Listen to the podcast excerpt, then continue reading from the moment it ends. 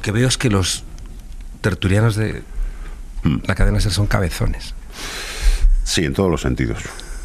Eh, se busca el tertuliano cabezón, está muy cotizado en esta. ¿Tú has sido tertuliano de la cadena? Yo he sido SER? tertuliano. La cadena SER es del sitio donde más veces me han despedido en mi vida. Porque Porque estabas. Eh, ¿Cuándo fue la última? Empecé con Gabilondo.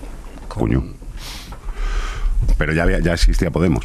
No, no, no, no, no, no, no. Existía Izquierda Unida. Mm. Y luego estuvo, ¿cómo se llama? Pedro, Pedro Blanco. Pedro Blanco.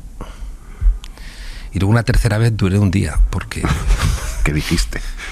una vez tuve una bronca con, con Javier Pradera, porque me hizo una trampita y me enfadé. Sí, antes de entrar eh, me dijo, ¿te has leído el auto de...?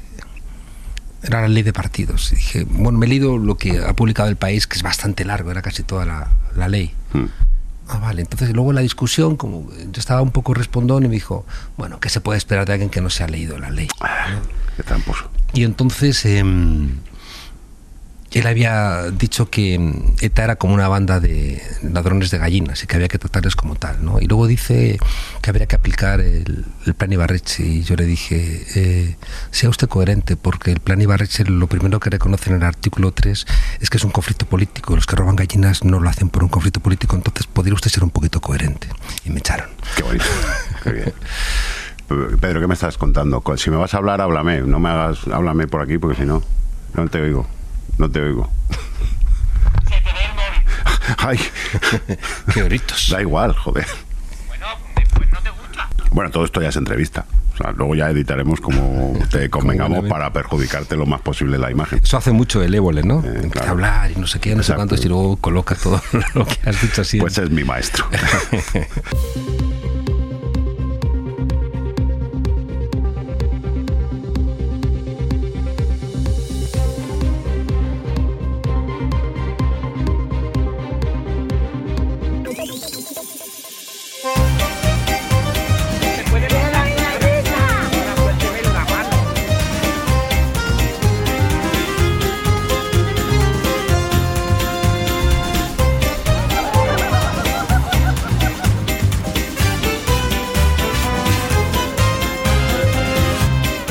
Quites la tapa, que no está grabando nada. Juan Carlos Monedero, bienvenido al programa de entrevistas que ahora mismo marca un poco el rumbo de la actualidad en España y es el que tiene realmente trascendencia y, Me consta. e influencia, eh, Me consta. muchísimo más que otros subproductos como Hora 20 y Pico o incluso Hoy por Hoy. Eh, Juan Carlos Monedero, fundador hace 10 años ya de Podemos y me gustaría empezar parafraseando a un premio Nobel de literatura. ¿En qué momento se jodió Podemos?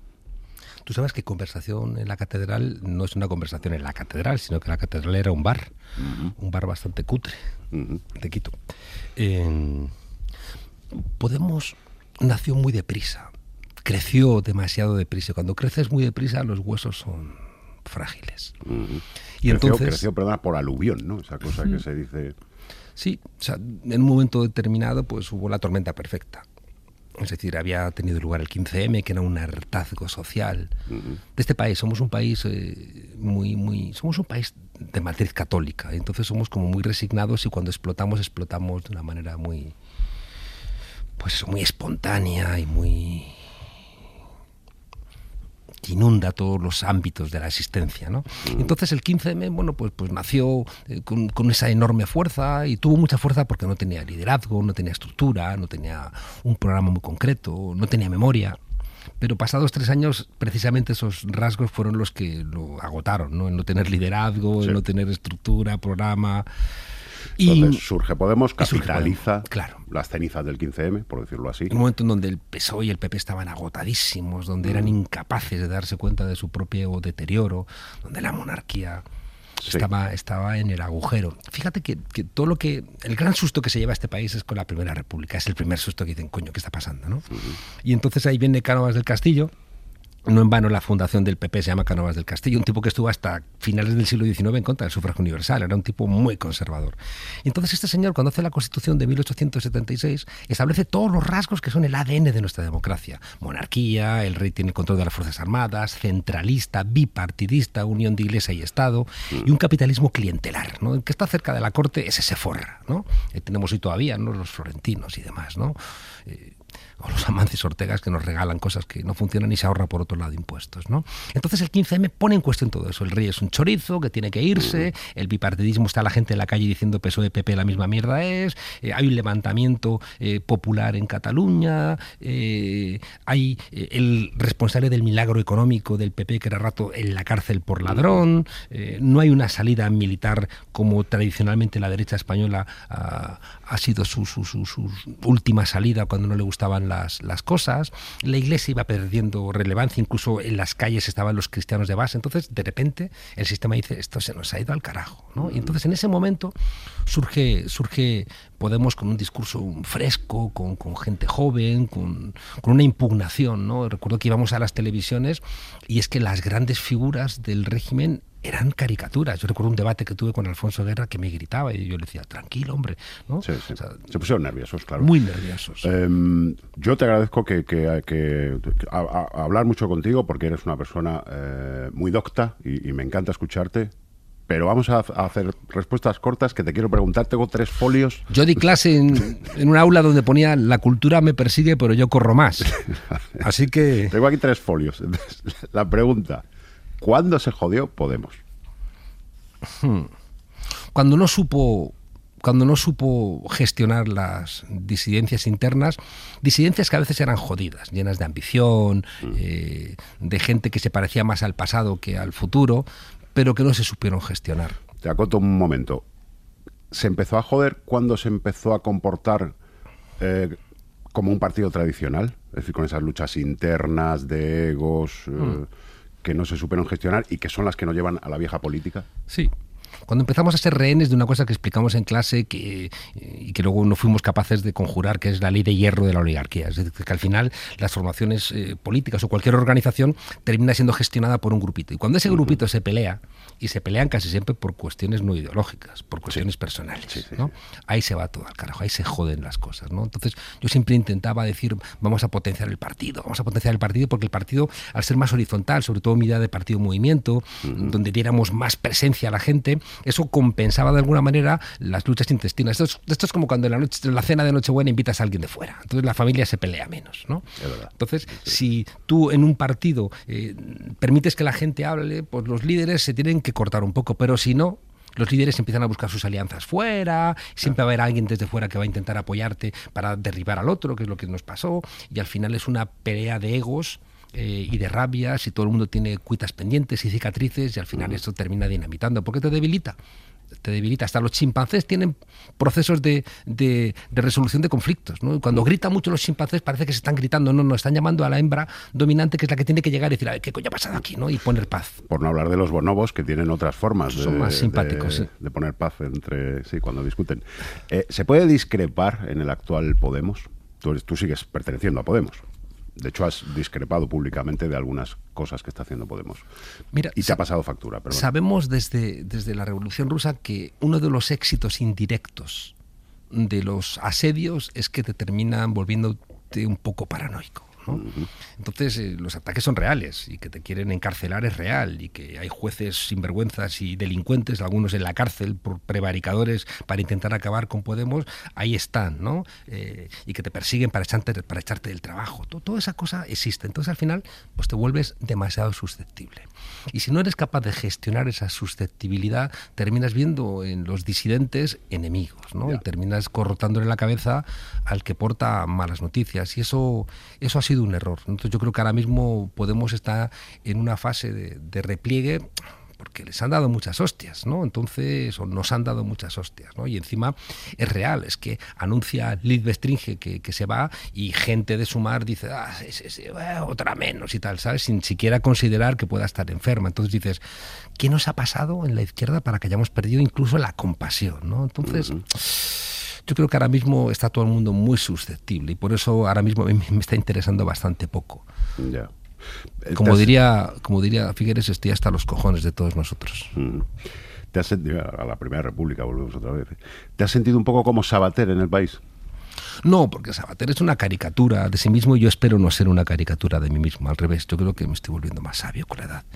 Eh, yo creo que, que los que eran muy rojitos, así, de jóvenes, de mayores, se están haciendo de extrema derecha. Y yo, como nunca he sido muy, muy, muy de izquierdas de joven, Sí. o sea, nunca he militado en los partidos comunistas y demás, pues creo que estoy, Estás haciendo el camino al revés. estoy evolucionando satisfactoriamente. No has hecho lo que Tamames y lo que Felipe No. Azúa y lo que... Todos, y Felipe González, y Alfonso González, Guerra, y sí. o sea, todos son una maldita caricatura de lo que fueron. Seguramente porque siempre fueron un fraude.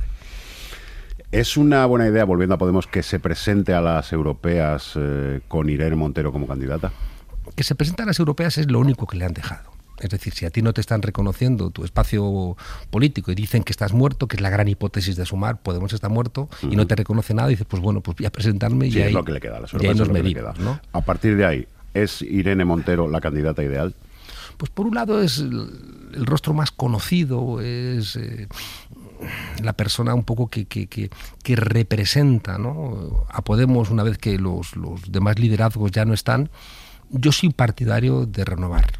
Es decir, creo que, que teníamos que haber apostado por una figura como Yone Belarra, porque es la secretaria general. ¿no? Entonces yo creo que, que Irene es muy joven, Irene tiene toda la vida por delante, es inteligente, eh, es muy respetada internacionalmente y esa urgencia, ¿no? Eh, a veces yo no sé si es una cuestión juvenil, siempre lo vi con Errejón, yo le decía, pero tío, no corras, que eres muy joven, que tienes todo por delante. Y con esta urgencia de correr, te vas a caer, te vas a tropezar, vas a hacer que se caigan los demás del pelotón. Tranquilízate, o sea, que, que no, no, no, no hay que correr, ¿no? Pero bueno, ¿Tú crees que ofrecerle a Irene Montero la embajada de Chile es una humillación? no.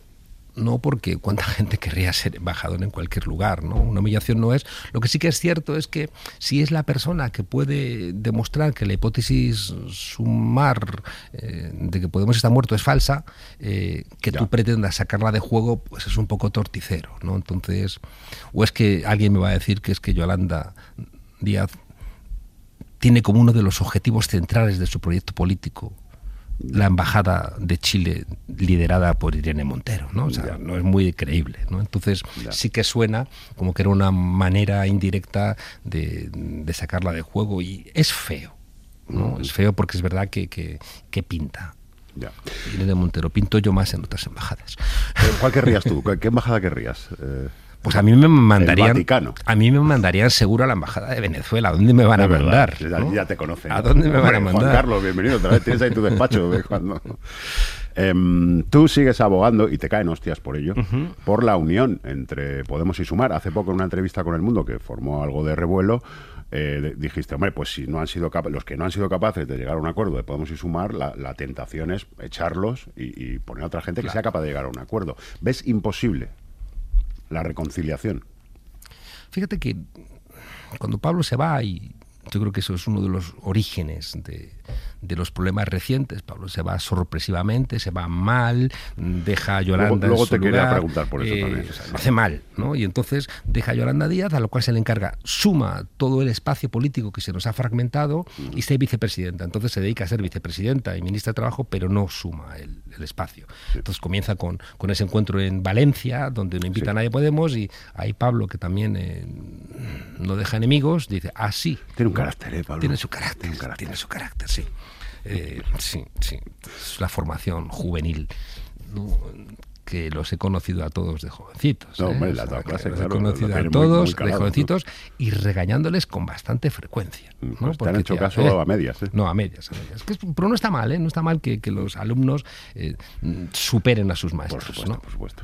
Entonces, eh, claro, Yolanda no hace su trabajo. Entonces no hace su trabajo y entonces empieza. eh, es la portada. Podemos, podemos y sumar han representado aquella portada de la codorniz, de ese de Gila, de ese tipo que está apuñalando a uno y dice, oye, pero deje de darle puñaladas. Y pues que deje de llamarme asesino, ¿no? Pues están en esas, ¿no? Por eso te digo que es que carece de interés. Yo cuando veo, ya te digo, a Elizabeth Duval y riéndose de, de, de, de, de- Lili Bestringio, o veo a gente que está la ejecutiva de Podemos insultando a Yolanda Díaz, o veo a Yolanda Díaz de- despreciando a Irene Montero o a Yone Belarra, y veo, digo, ¿qué estamos haciendo? O sea, Claro, pues estamos, está- están todos los puentes rotos. O sea, Todos, no hay ahora mismo están ninguna todos. opción de, de volver a unir a yo esa ahora mismo no lo veo.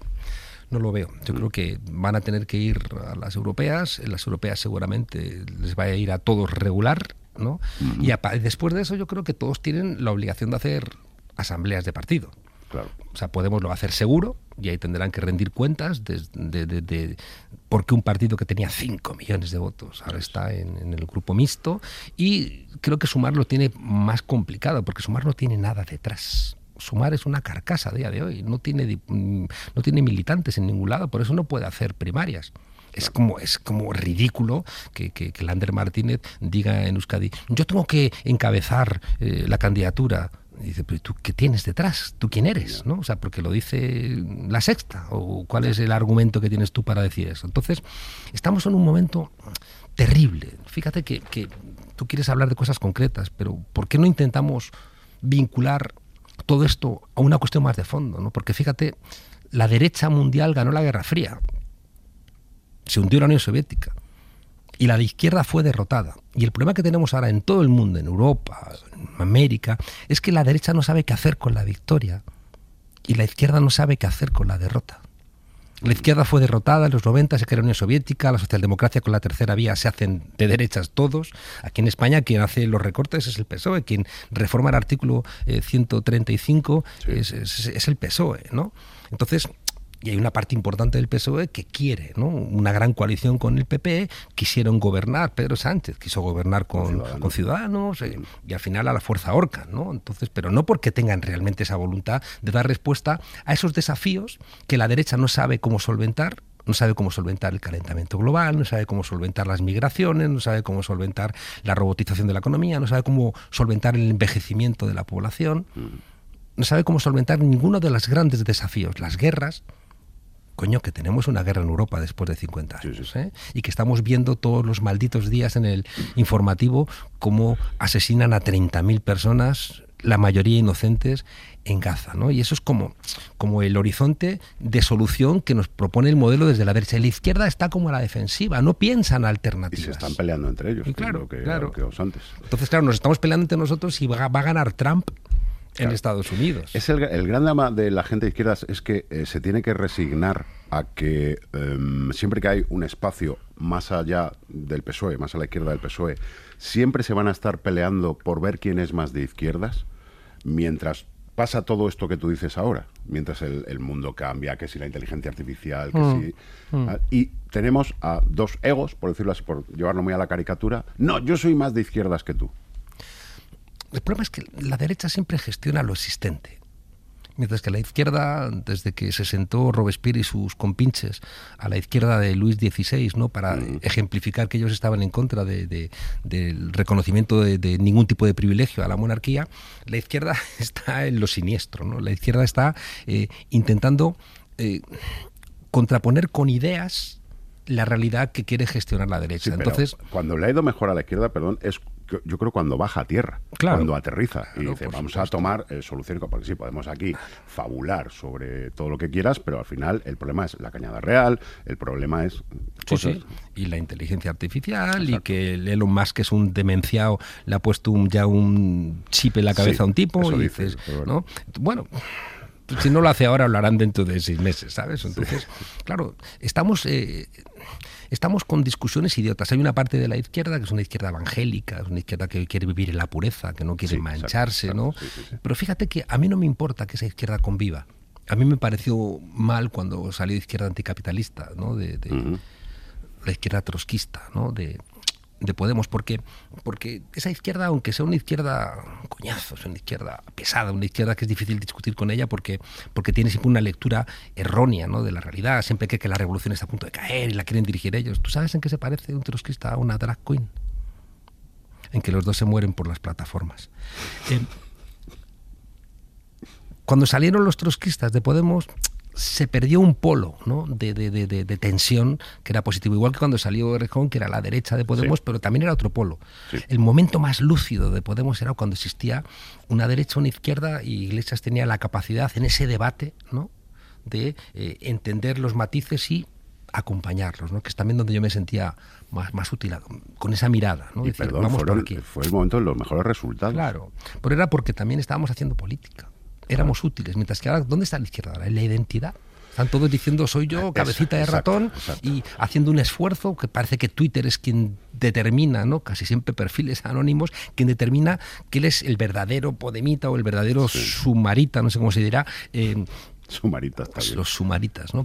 De los sumerios, Claro, claro. los sumaritas. Eh, y entonces, claro, esa pelea por la identidad, quien no es identitario absoluto, pues se convierte en un traidor. Y como tú bien dices, la casa sin barrer. Claro, puede hacer demagogia. Y mientras tanto, eh, pues eso, gente pasando hambre. Claro. eh, de- discut- Bueno, pues mira, cuando fue el. el- 11.000 millones el Banco Santander, 8.000 millones. El BBVA y hay gente que no va a poder pagar las hipotecas y nosotros nos Exacto. estamos peleando entre nosotros, pero somos idiotas. Sí, y además cogiendo cosas eh, muy ventajistas a veces. Por ejemplo, la, cuando Podemos tumba la primera gran ley de Yolanda Díaz acogiéndose a eso de que los eh, parados de 52 años...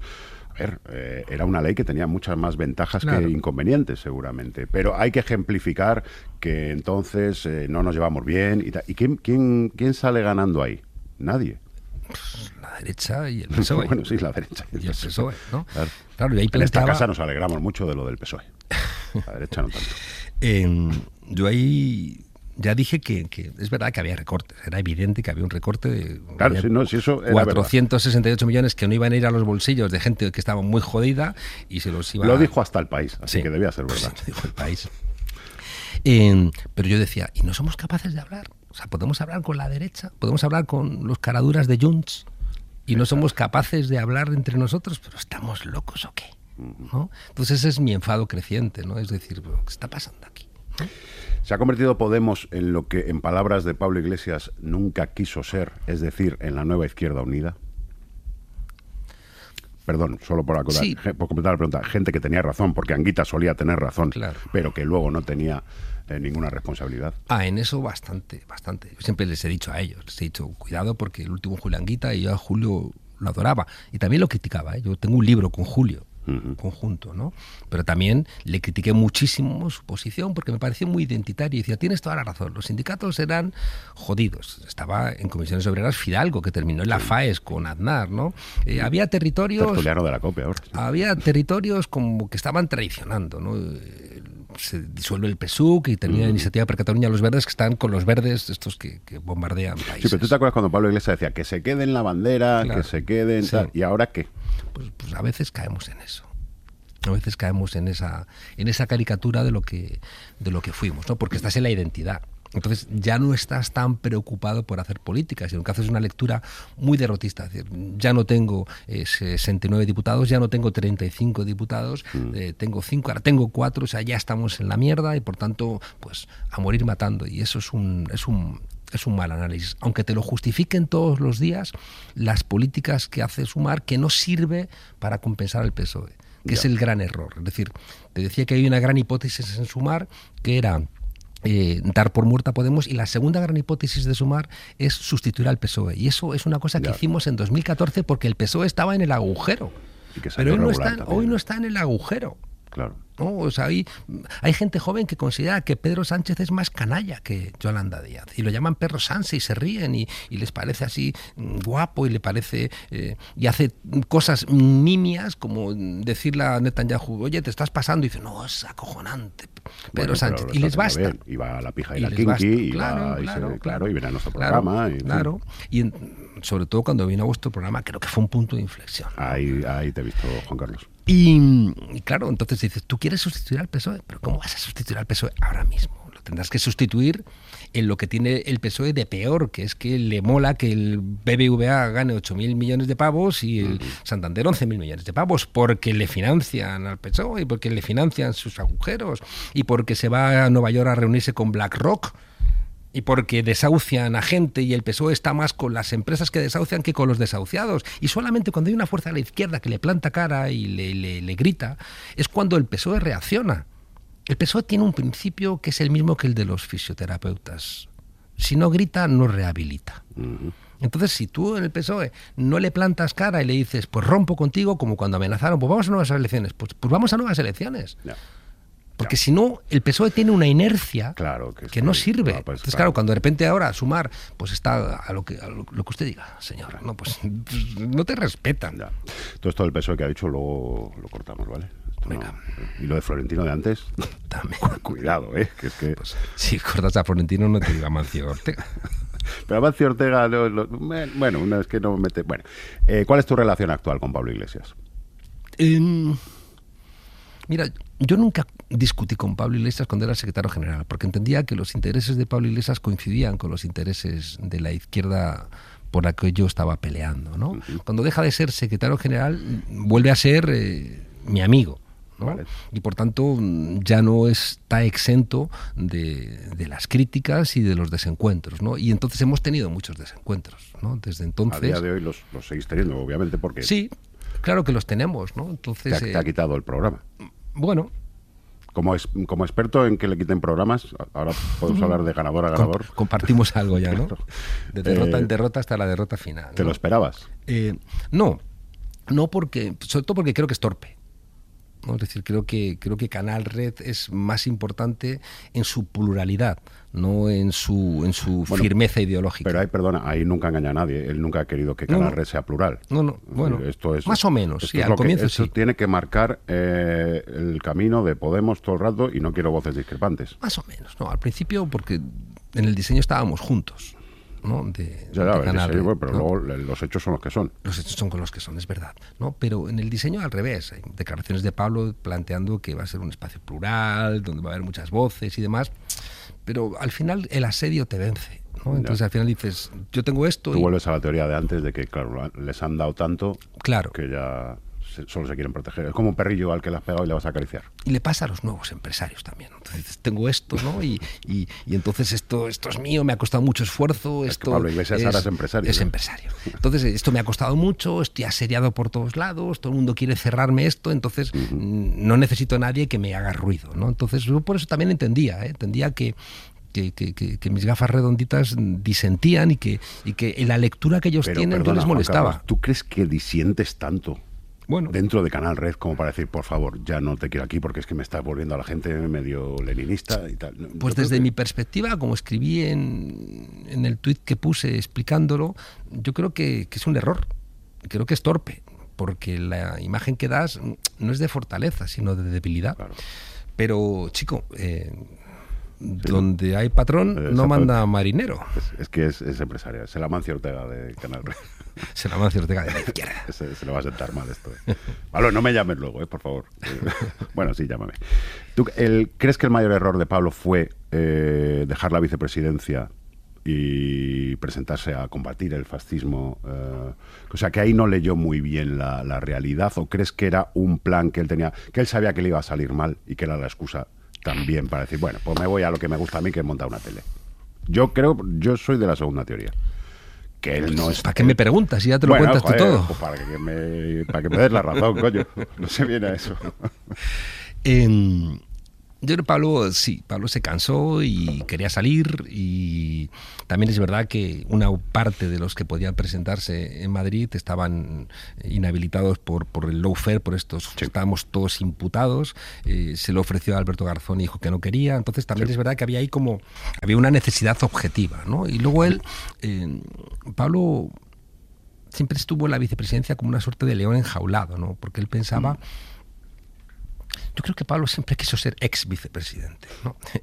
Eh, creo que, que cuando tú eres vicepresidente de un país y ves que no puedes hacer grandes cosas y que te tienes que comer muchos sapos, entonces eh, te va debilitando en la imagen que tienes de ti mismo, que cuando además es muy alta, pues eso mm, te hace daño, ¿no? Entonces, claro, él dice, pues voy yo, ¿no? Entonces él plantea también una, una, una batalla muy épica, ¿no? Llena de gloria, donde está el mal, que es la, la- la demente de Ayuso, y entonces más. vengo yo con mi espada flamígera. Dirige la película Ken Loach. Claro, además. claro, Eh, claro. Y entonces, y si pierdo, me voy en gloria y encima dejo una mujer y tal. O sea, era todo como una construcción muy de Pablo. Pablo es, es- Sí, de Es muy televisivo, personaje de sí mismo. Y, Sí, o sea, él, él cuántas veces no ha hecho intervenciones como si estuviera hablando de una serie, ¿no? Entonces, él, de alguna manera hizo la serie de sí mismo y, encontró también la, la- la excusa para salirse ¿no? y hacer lo que le apetece, que es lo que está haciendo en Canal Red. Es lo que le apasiona. Yo me acuerdo, yo, yo, yo veo a Pablito ahora, pa- perdón, a don Pablo, eh, veo a Pablo ahora y, y me acuerdo cuando era estudiante. Es que les veo tal cual, ¿no? Es que me acuerdo de la tuerca. ¿no? ya, ya. Entonces, mm, él está feliz. Tú le preguntas, él está desbordadamente feliz. Es siempre lo que ha querido. Es que le apasionan los medios, le apasiona Claro. comunicar. Eso es lo que. Sí. Mm. Y- pero ahí, fíjate, no creas que no hay un problema, ¿no? Porque, porque yo ahí también, yo no sé si es porque soy de otra generación o... A mí Canal Red me interesaba como Canal Red, no como el medio de Pablo Iglesias. No como Telepablo. Ni como el de Juan Carlos Monedero, ¿no? Es decir, que, que cuando montas algo, lo importante no eres tú. Lo importante es el medio, sobre todo cuando realmente tienes una voluntad transformadora.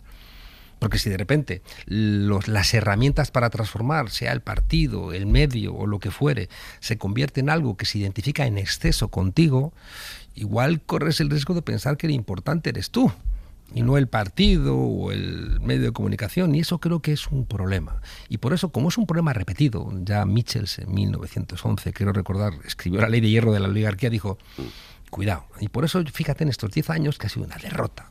¿no? porque Pablo no quería partido, Íñigo no quería partido, porque les gustaba mandar. Ya. Entonces yo siempre decía, vamos a hacer partido. El partido tiene, tiene que ser un partido en movimiento. Tenemos la experiencia de los fracasos de muchos lugares precisamente porque falla el partido. Entonces vamos a intentar poner la vacuna. Porque si hacemos lo mismo que los demás partidos, nos va a salir lo mismo que a los demás partidos. Pero también ahí fui derrotado, así que me toca empezar otra vez, casi casi de Bueno, cero. derrotado, pero tienes razón. Entonces, eso. Bueno.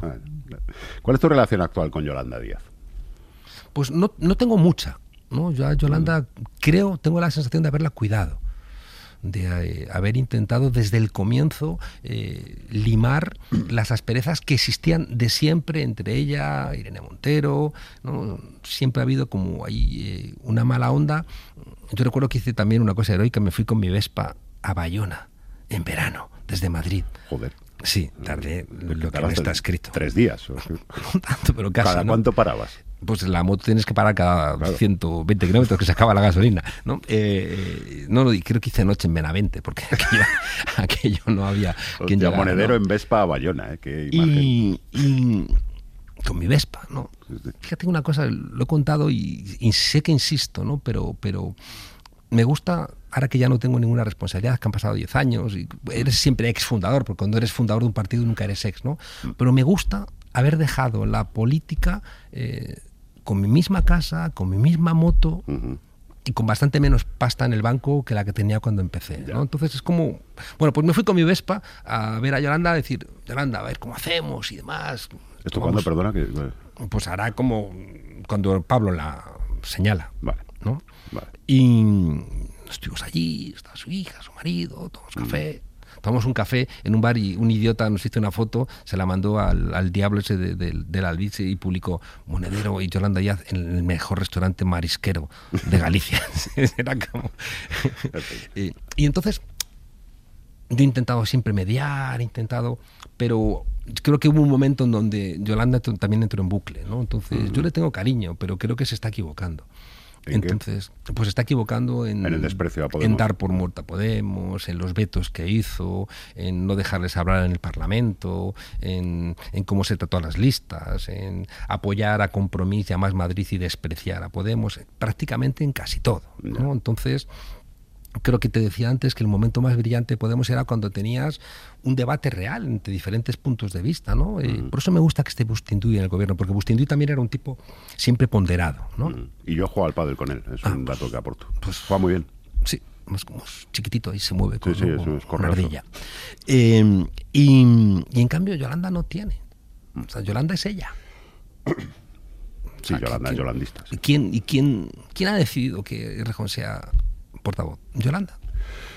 Hablamos un momento del caso, el curioso caso de Benjamín Errejón, que vuelve a ser portavoz, que era portavoz en Podemos y ha dado hasta todo Bueno. este giro para ser portavoz Bueno. en Sumar. ¿Es un ascenso o es un descenso? ¿O es, o es una vuelta que ha hecho que dicen, ha dado un giro de 360 grados?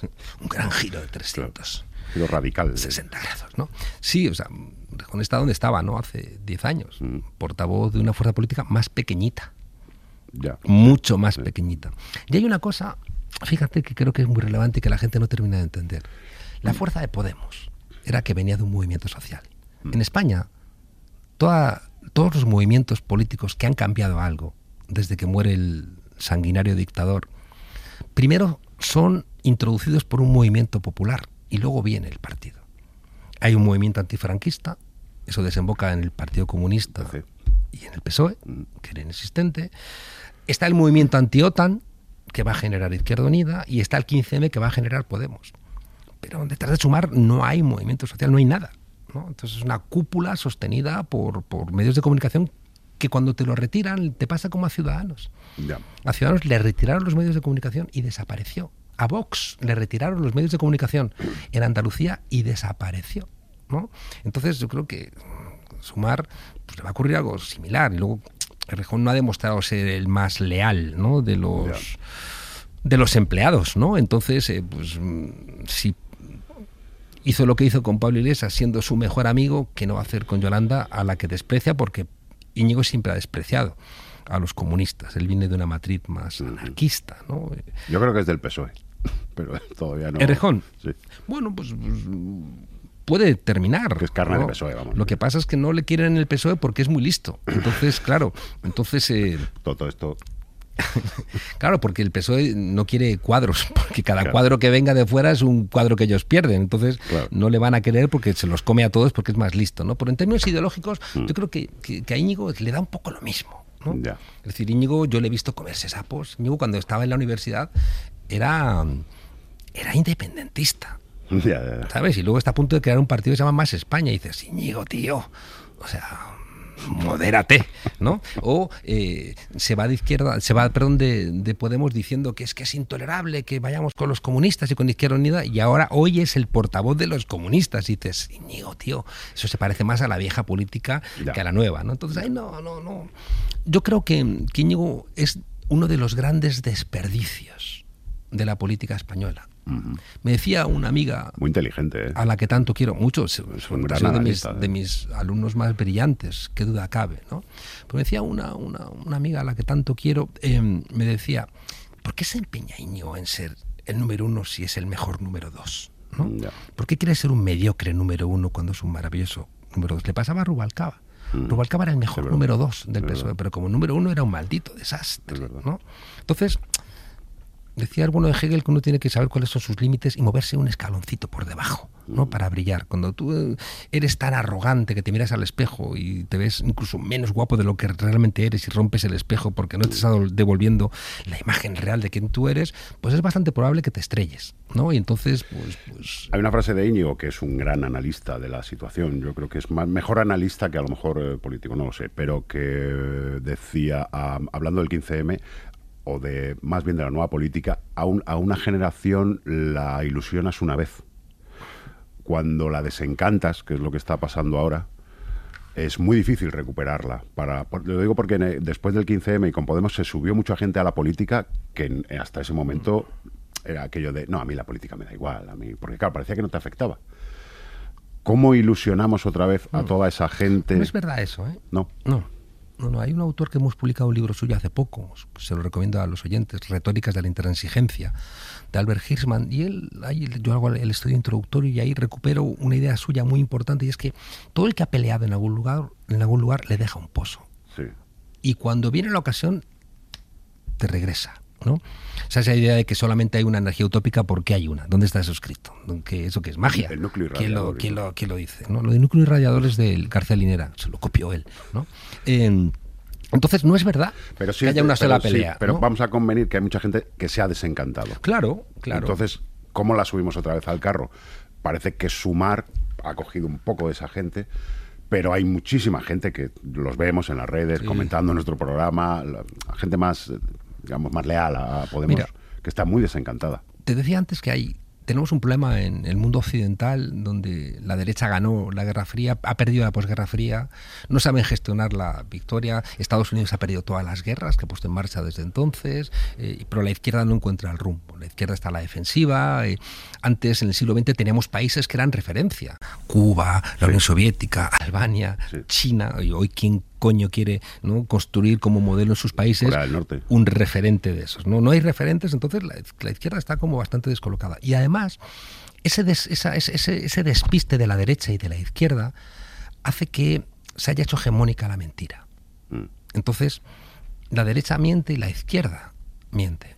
¿no? Hay, en España, como todos siempre, somos el país de nuestra tragedia, no es tragedia, que decía Valle Inclán, es un esperpento. ¿no? Nos encontramos con que las mentiras nuestras son estúpidas. ¿Es tan necio, Feijo, para decir de verdad que lo del tsunami democrático es terrorismo? Ya. En este país de los coches bomba, de los tiros en la nuca. Sí que sabemos lo que es el terrorismo perfectamente. ¿Ese señor es tan necio realmente para decir que eso es terrorismo o está mintiendo? Y García Castellón es tan necio como juez como para no saber que lo que está haciendo va en contra de la judicatura y el Consejo General del Poder Judicial son tan necios todos que no se dan cuenta de que están dinamitando la credibilidad en el Consejo General del Poder Judicial. No, están mintiendo porque quieren mentir. ¿no? Porque si no, eh, no se explicaría. Y la izquierda también está como intentando ¿no? eh, decir qué es lo que no es. Y creo que eso no nos lleva a ningún lado. Es decir, si uno mira los liderazgos actuales, no emocionan. Emocionan a pequeñas eh, camarillas. Entonces, es lo que decíamos, pues Canal Red tiene su nicho, eh, Podemos tiene el suyo, Sumar tiene el suyo, Rejón tendrá el suyo, pero no pueden emocionar porque no están diciendo la verdad. Y para decir la verdad tienes que tener humildad. Y para tener humildad tienes que atreverte a tener que empezar otra vez casi de cero. Y O sea que hay que empezar de cero y decir la verdad. que es yo lo que- creo que lo yo creo que Podemos, es claro, pues claro, o sea, tienes que montarte en un coche y recorrer este país y decir nos equivocamos. Como hizo en-". Sánchez. Claro, pues claro, y en esto nos equivocamos. Y en esto nos equivocamos. Lo, lo problema es que Sánchez lo hizo también como una tarea de marketing. Sí, y eso tampoco vale. Bueno, le salió bien. Claro, le salió bien, pero sí, si, si los que mienten y se, se, se esconden en la maleza, ¿no? Se, se camuflan, pues se comen a la gacela. Pero, Ya. pero la izquierda no puede vivir de derrotas que no puede expresar con épica. Ya, sí. Es decir, nosotros, fijaos, fíjate que cuando uno mira el siglo XX o el siglo XIX, vivimos de derrotas convertidas ¿no? en, en- en antecedentes de la futura claro, victoria, claro, ¿no? claro. desde la Comuna de París o la derrota de la Segunda República y nos emociona la nueve que después de ser derrotada sí, en sí. España entran a liberar París. Bebemos, ¿no? Y vivimos, claro. bebemos y vivimos de esas derrotas convertidas en épica, pero porque son épicas y porque no están llenas de mentiras. Claro. Porque si ganas mintiendo, pues ¿a quién vas a convencer? ¿no? Hay que perder mejor, con más Sí. poesía, con más... Y yo estoy muy, espera, estoy muy esperanzado con la gente joven. Fíjate que la gente joven, una parte es probable que escuche los cantos de sirena de la extrema derecha porque les hemos decepcionado en la izquierda. Sí. Y por tanto, los que están ahora prometiendo, mintiendo, ¿no? Porque es mentira. Hitler decía que era nacionalsocialista, pero era mentira. Era una excusa para intentar ganarse a los obreros que eran todos de izquierdas, ¿no? Pero el pacto para ganar con la gran empresa y en su concepción corporatista empresarial de- de- del Tercer Reich no pintaban nada a los obreros, pintaban los empresarios, ¿no? O sea, mienten. La derecha puede mentir, pero la izquierda no puede mentir porque entonces pierdes ¿no? esa convicción que te permite transformar la realidad. Y la gente se da cuenta, y la gente joven, ya te digo, ve que la izquierda no está transformando a las cosas. En quien está prometiendo meterle candela al mundo, pues es la extrema derecha. Ahí está Milei, ¿no? Sí, sí. Es verdad que pues, el Tercer Reich duró 12 años, Milei no va a durar 12 meses, ¿no? ¿Por qué? Porque está quemando demasiadas cosas. Y desgraciadamente eso va a generar luz. Pero la gente joven, incluso los que pueden votar a la extrema derecha, tienen una sensibilidad con algunas cosas que creo que es revolucionaria. Tiene una sensibilidad feminista, tiene una sensibilidad ecológica, tiene una sensibilidad frente a las diferencias que a mí me hace ser Y un pesimista. trabajo, perdona, claro, ya, también, claro. también dicen, yo no voy a trabajar en esta mierda, no me da la gana, ¿no? Entonces, esa sensibilidad me hace ser pesimista, pero un pesimista esperanzado. O un optimista, o un optimista trágico, pero un optimista. Y les veo, ¿no? Y les veo empezar las clases y, y para mí es una, una, una ilusión ver que hay gente ¿no? de, de 20 años con ganas de aprender, con ganas de decir que no, Igual le estás dando clase al próximo Pablo Iglesias o al próximo Errejón o al próximo... o la próxima Rita Maestra, o el próximo Claro. Bustindu, la próxima Carolina Claro, Descansa, porque todos vienen, Claro, claro. todos pasaron por ahí. A ver con lo que haces. Vamos a cerrar este bloque. Quiero hablar de alguna cosa más contigo. Nos queda algo de tiempo. Solo con una pregunta rápida. Eh, ¿Eres socio de Canal Red? ¿Pones pasta? Pues he puesto todos los recursos que tenía, los puse. Vale, yo es que cuando me echaron de Movistar llamé y me di de baja. Sí. Digo, No, yo no, yo-. Lo que voy a hacer, y además se lo dije a la que me atendió. ¿Por qué se ha usted bajo? Porque va a quitar un programa, joder. Ni siquiera le he dicho a Pablo que me devuelva el rosario. Mi madre. y que se quede con todo lo demás. ¿no? Venga, hasta aquí asuntos internos. Asuntos nacionales. Eh, respuestas más breves te pediría. ¿La coalición de gobierno va a completar esta legislatura? Yo creo que Pedro Sánchez es un gran titiritero. Es capaz de tener como platos en diferentes pistas, moviéndose. El gran taur. de- de- Y creo que le mola. Le gusta, le gusta. O sea, creo que él. Mira, yo creo que Pedro Sánchez no tiene un proyecto de país. No porque lo diga yo, sino porque en su momento lo dijeron sus compañeros de partido. ¿no? Sí, ¿Tú sí. por qué quieres liderar el PSOE? Y él dijo, ¿por qué no? ¿No? O sea, no, porque tengo una idea de España. Entonces, nunca la ha tenido. Entonces, él escucha, tiene la capacidad de eh, escuchar diferentes versiones y decir, esta es la que más me conviene y la que va a salir. ¿no? Entonces, eh, decía Rubalcaba, que era un tipo muy listo, decía, hablando de, de- de Pedro Sánchez, decía, ¿qué haces cuando estás en un sexto piso? Hay un incendio y todo el mundo dice, no, no, bajemos por el ascensor, bajemos, bajemos por la escalera, ¿no? Corriendo. Que... Y uno dice, no, no, saltemos por el balcón. Y dice, estás loco, ¿no? Y dices, bueno, haz lo que queráis. Entonces todo baja por la escalera y el que salta por el balcón cae de pie. ¿no? ¿Qué coño haces? ¿no? Entonces, Pedro Sánchez es el que cae de pie. ¿no? Ha hecho cosas que si le cae mal, todo el mundo diría, qué gilipollas. ¿no? Entonces es como un árbitro, perdón, como un entrenador que, que, eh, eh, intenta una estrategia muy loca. Si le sale bien, es un genio. Ya. Y si le sale mal, es un maldito gilipollas. ¿no? Entonces, eh, Sánchez ha hecho cosas que le han salido bien y por tanto tiene baraca. Pues la baraca, el problema es que se acaba. Entonces, a día de hoy, pues, pues, pues tiene baraca. Pero tú crees que, por ejemplo, con lo que vimos, estamos grabando esta entrevista después de que eh, Junts votase en contra de la ley de amnistía. Eh, ¿Está más riesgo, está en más riesgo la legislatura o la amnistía? O sea, ¿o Mira. cómo sale de aquí con elecciones anticipadas? Yo le diría a Junts que se tentase la ropa, porque creo que hemos sido muy generosos, muy generosos, todos con Junts. Junts para mí es un adversario político, son la derecha que La nos derecha, metía en la cárcel y claro. son los que han pactado barbaridades, son los que no toleraban las, las, que quieren las- controlar la las inmigración ahora. manifestaciones, son tipos que tienen un planteamiento muy similar al de Vox en temas migratorios, son, o sea, para mí Junts son, no me interesan un carajo.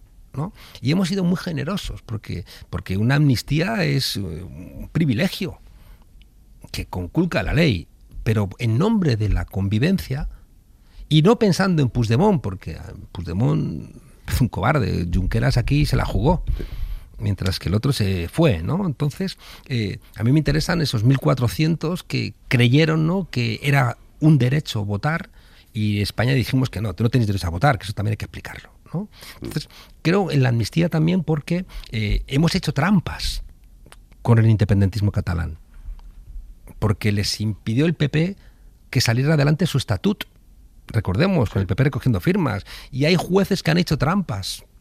Y les han investigado haciendo como les- nos pasó a nosotros, mm, comisarios corruptos haciendo trampas para ver si eh, los metían en la cárcel. Y con medios de comunicación corruptos como a nosotros, dedicándoles portadas en vísperas electorales para perjudicarles. ¿no? Entonces, nos hemos portado mal. Nuestro Estado de Derecho ha fallado en el tratamiento con los independentistas, ¿no? igual que falló en su momento con los GAL o, falló con el tratamiento a, a- a Podemos. ¿no? Entonces yo creo la amnistía como una solución, pero esto es una cosa eh, excepcional. No forcéis, no exageréis, porque Sánchez es un personaje que si ve la ocasión de poder hacer una campaña electoral diciendo les he entregado todo y me han mordido la mano Eso y lo ve esa posibilidad, va a convocar elecciones y el riesgo de que gane la derecha con la extrema derecha y Ortega Smith sea ministro del Interior eh, está ahí, ¿no? Entonces, o sea, hay que ser cuidadosos, ¿no? Es decir, fíjate, yo lo pensaba esta mañana, el problema del agua es horroroso. O sea, hay zonas Ya está una emergencia Cataluña. Claro, de es que hay zonas que tienen agua 11 horas al día y por la noche si vas al baño ya no puedes tirar de la cadena, ¿no? Entonces, eh, si tienes que ducharte, pues igual no hay agua, ¿no? No, y los ricos que no van a poder llenar las piscinas. Entonces, claro, pues fíjate ahí, ¿no? Fíjate, ahí en, en ese- en esa, en esa discusión, primero, una España federal es una España solidaria, es una España donde el agua es de España. Claro. y por tanto la compartimos. Entonces, cuando de repente te pones idiota independentista, eh, pensando que vas a, a- a bastarte a ti mismo, es que ni siquiera con España es una también tiene una parte de confeder- confederación hidrográfica unitaria, ¿no? Y la concepción durante la Segunda República de embalses y demás tenía esa lógica eh, unitaria que luego la gente decía que era de Franco. ¿Qué coño va a ser de Franco? ¿no? Sí, Eso se, se diseñó todo en la Segunda República. ¿no? Entonces, claro, este tipo de, de- de exageraciones eh, Perdón, a- a, egoístas. las que está jugando también Ayuso con el agua. Ah, por supuesto, por supuesto. Yo sí. porque al final el nacionalismo Claro, claro. si Ayuso es una nacionalista Claro. eh, que va a terminar provocando que se aplique un 155 en Madrid, ¿no? En algún, en algún momento. ¿no? Perdona que no te quería cortar. No, entonces te decía que, que, que si veo una ocasión electoral, ¿no? La Pedro. Sánchez la va a aprovechar sí. porque va a decir, me cargo a la gente a mi izquierda, que está en Claro. un momento de debilidad, Está en un momento de debilidad también Vox. claro, Es decir, que estamos mucha en- gente- regresamos al bipartidismo, eh, y aquí paz y después gloria. Em, ¿Cuál debe ser la relación de la izquierda con el nacionalismo? ¿Es posible, existe para ti un nacionalismo de izquierdas? Pues, en algunos sitios sin duda. En Europa, para ser demócrata tienes que ser antifascista. Y en América Latina, para ser demócrata tienes que ser antiimperialista. Vale. Es decir, porque, Pero al- al- apliquémonos al caso de España. claro, no, pero, en un mundo interconectado y en un mundo global todos aprendemos de todos, ¿no? Entonces, o sea, en América Latina para poder construir la democracia tenías que hacer valer una soberanía popular, nacional, Claro. que, que aglutinase a un pueblo Porque y sobre te- todo contra el que te impedía la democracia. Porque Estados Unidos te ha estado puteando Claro, toda la vida y claro. poniendo y quitando dictadores. Entonces, España está mal enseñada y mal aprendida. Eso no lo entendemos del Ebro para el sur, no terminamos de entenderlo. Ajá. ¿no? Que, la- que los reyes católicos no crearon nación, que crearon un imperio y crearon un estado y los imperios dejan sueltecitos a los territorios, como el imperio austrohúngaro. Entonces, cuando tú dejas sueltecitos a los, a los, a los, a los territorios, desarrollan su lengua, desarrollan sus instituciones, desarrollan sus usos y costumbres, desarrollan casi casi su estado. Entonces, claro, eh, lo hemos solventado mal.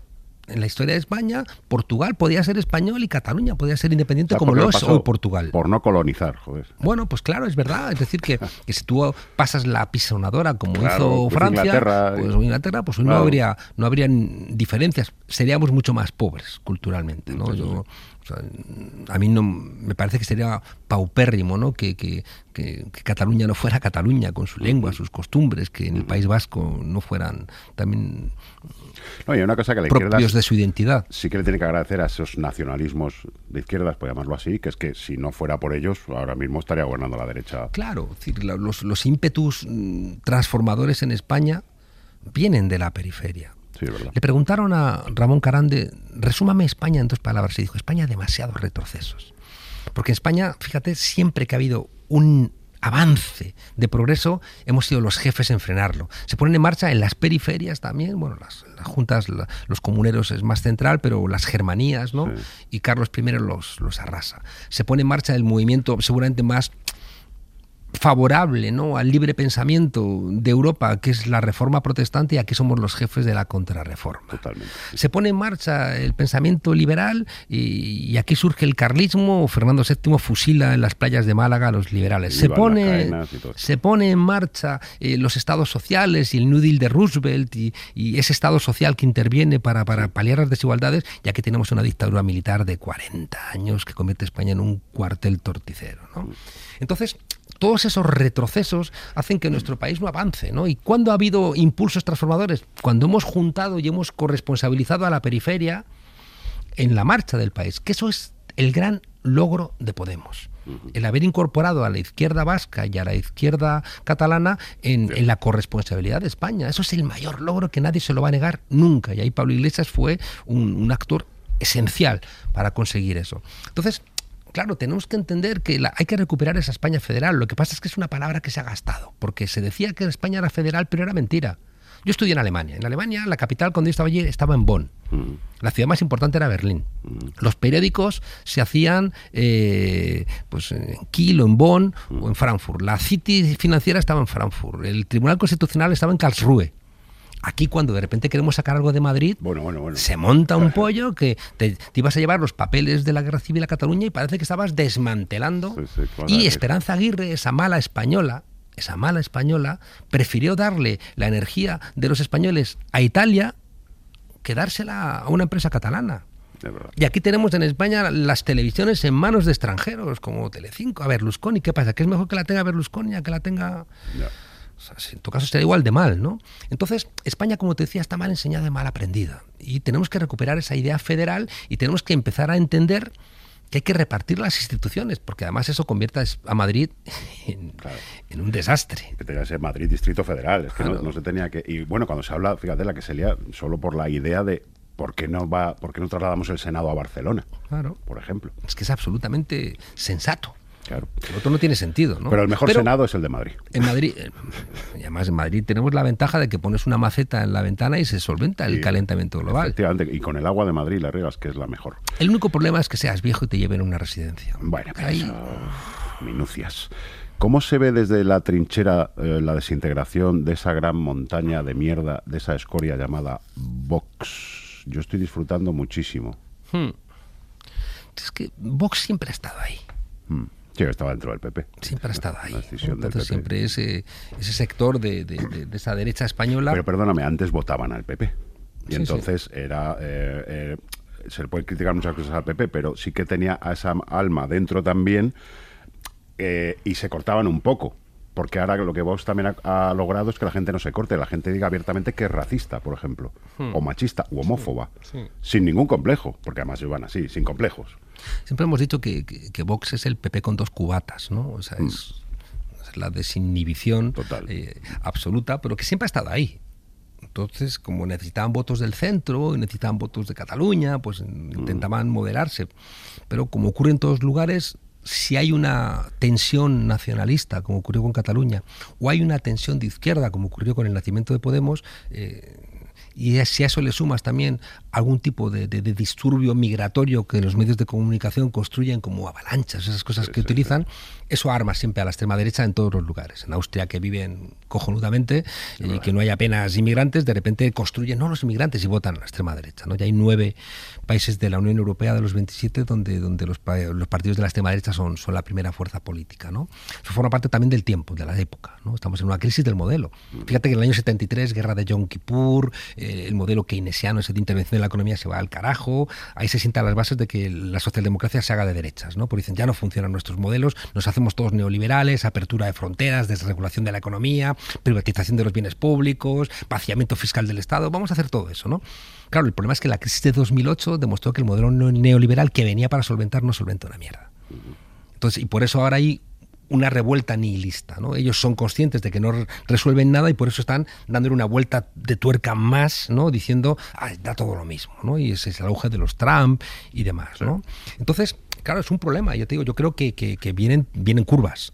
Yo creo que vamos a ver un mundo feo, ¿no? Porque, porque ya tenemos guerras. Hay una tercera guerra mundial ya aunque no lo estemos llamando y no tenga la contundencia de las películas de la Segunda o de la Primera Guerra Mundial, pero hay guerra en tantos sitios, hay guerra en Ucrania, hay guerra en Palestina, hay guerra en Yemen, hay guerra en Nagorno-Karabaj. o sea, Volviendo al origen, eh, la encrucijada en la que está el PP, que es qué bien Vox, que es mi muleta para tener Hmm. poder local y autonómico y no sé qué, pero qué mal, porque a nivel nacional, mientras Vox esté fuerte, no voy a mandar nunca. Eso, Pues tienen, tienen claro, porque fíjate que uno de los elementos del siglo XXI es la fragmentación política. Es decir, que aunque decíamos antes que hay una tensión siempre, claro, los partidos quieren ser hegemónicos. El PSOE no quiere que haya nadie a su izquierda y el PP no quiere que haya nadie a su derecha, ¿no? Es, evidente, ¿no? Y lo pueden inventar cuando no tiene más remedio. Es decir, que el IBEX 35 se inventa Ciudadanos porque eran conscientes que por los casos de corrupción había gente que, le, que era imposible que votara al PP. Dicen, pues nos inventamos un partido de derechas, como dijo el presidente del Sabadell, un, Sí, un un Podemos de derechas, y ahí eh, articulamos. ¿no? Pero yo creo que es casi imposible que en el siglo XXI haya ya ningún partido que sea hegemónico. no. Creo que nunca la ha habido. Si uno va a la historia, ve que el Partido Socialista era una federación de partidos. Se construyeron la Federación Socialista, la de Madrid. El PP es una confederación de partidos, que luego se aglutina. ¿no? Entonces, yo creo que ahora va a ocurrirnos algo similar. Y por eso le digo a la izquierda, ¿qué hacéis separándoos? Ya. Lo que pasa es que la izquierda eh, no va a crear ese frente amplio hasta que lo necesite. Y hasta que la gente país. le diga iros todos a vuestra casa y vamos a empezar a hablar, como ocurrió en Uruguay. Y, y no tenemos tampoco que hacer como mucha sangre de que haya desencuentros. El, el movimiento de, de participación popular, el partido de los Tupamaros, donde era Pepe Mujica, que hoy es el, uno de los grandes referentes, ¿no? Como un nuevo Mandela, ¿no? Pues él montó un partido, no estuvieron inicialmente en el Frente Amplio, luego entraron, luego se salieron, volvieron a entrar, se peleaban, y hasta que hubo una dirección y una coherencia, coherencia política que hizo que ese partidito se convirtiera Ya. en el que mandaba en el Frente Amplio, que es lo que yo siempre he dicho que tiene que hacer Podemos, ser esa nave nodriza de ese Frente Amplio, pero tendrás que hablar y tendrás que ganarte la hegemonía. Y con la derecha va a ocurrir igual, ¿eh? yo creo que va a, haber, va a haber extremas derechas durante mucho tiempo y va a haber una tensión entre las derechas democráticas y las derechas que no son democráticas. volverán al redil, Y- digamos, poco a Pues, poco, ¿no? pues se irán consolidando, pero creo que en el o mundo se siglo XXI, como Vox, que en el siglo XXI, mira, tenemos, que, tenemos que ir acabando, ¿eh? que nos van a matar. Juan En el siglo XX el partido tenía 100 ojos y tú dos. En el siglo XXI todos tenemos un teléfono móvil. Es verdad. Entonces es muy difícil que un partido te convenza. Y por tanto creo que va a haber, va a haber partidos donde haya diferentes identidades que lo que tienen que hacer es ver en qué se ponen de acuerdo para construir coaliciones electorales. Creo que se va a ocurrir a la derecha y a la izquierda y cada uno tendrá que gestionar sus contradicciones. Y la derecha va a tener contradicciones porque va a tener que gobernar con gente que lo que quiere es mm, dinamitar todo el sistema e instaurar una dictadura y la izquierda socialdemócrata va a tener que gestionar también con una izquierda que dice, oye, esto no vale, tenemos que más allá". radicalizar y hay que ir más allá. Quiero acabar eh, parafraseando un gran clásico de la derecha más rancius. Eh, tú eres muy de izquierdas, pero luego bien que te gusta ir a restaurantes buenos. ¿Sabes que Eh, Esther Palomera tuvo que contar muy tarde que la única foto que me han hecho en ese restaurante caro nos invitó Raúl del Pozo? Ah, Vaya. Y encima nos invitó Raúl del Pozo y no bebía vino él ni ella, y entonces me pedí una maldita copa de vino, que es cuando los de una mesa de enfrente hacen la foto en ese No, no, pero yo quiero que una- porque yo estoy en- Pero yo estoy además, tu yo voy a cenar y a comer donde me sale de las narices. Eso es ¿no? todo, Me va a contar a mí alguien dónde tengo que ir a comer o a Quería cenar. aprovechar esto para defender que la izquierda tiene que ser disfrutona, tiene que gozar de los placeres de la vida y del lujo, ¿por qué no? Pero vamos, o sea, que, que está mejor un vino de dos pavos que por favor. un reverita de duero, ¿no? Acabemos ya con esto, con esta cosa. Es que no, si eres, o incluso lo de, izquier- es que si eres de izquierdas, pero bien rico que eres con tres casas. Pues claro, eso es lo que tiene mérito. Lo que es ser idiota es ser pobre y de derechas. Pues claro, yo quiero una casa al lado de la de Díaz Ayuso. Al ladito. De ese caso, Plot no hablan tanto. Y ¿eh? que me cueste lo mismo. Isabel Díaz Ayuso, si me estás escuchando, pásame el teléfono de tu dealer inmobiliario. Y a mí también, por favor. Juan Carlos Monedero, no te voy a pedir acabar rapeando, que es uno de los cortes que utilizamos mucho eh, en nuestro programa de ti. Eh, voy a ahorrarte eso, pero sí me gustaría que hicieras. eh, Dios hay- ve lo que hacéis. Hay otro, hay otro que me gusta mucho, que utilizamos mucho tuyo, que es cuando dices, acabáramos en un momento dado. ¿Puedes, por favor, decir acabáramos? y acabamos? acabáramos no me suena. ¿Cuál, es su, ¿Cuál es su cámara? ¿La de aquí? La de allí. La de allí. Vale, a esa cámara de allí, por favor. Acabáramos. Acabáramos. Así Juan. Carlos Monedero, muy bien, en hora veintipico, el programa que bueno que está creando tendencia. Bueno, pues ser malos. Buenas noches, colegas. Acabáramos.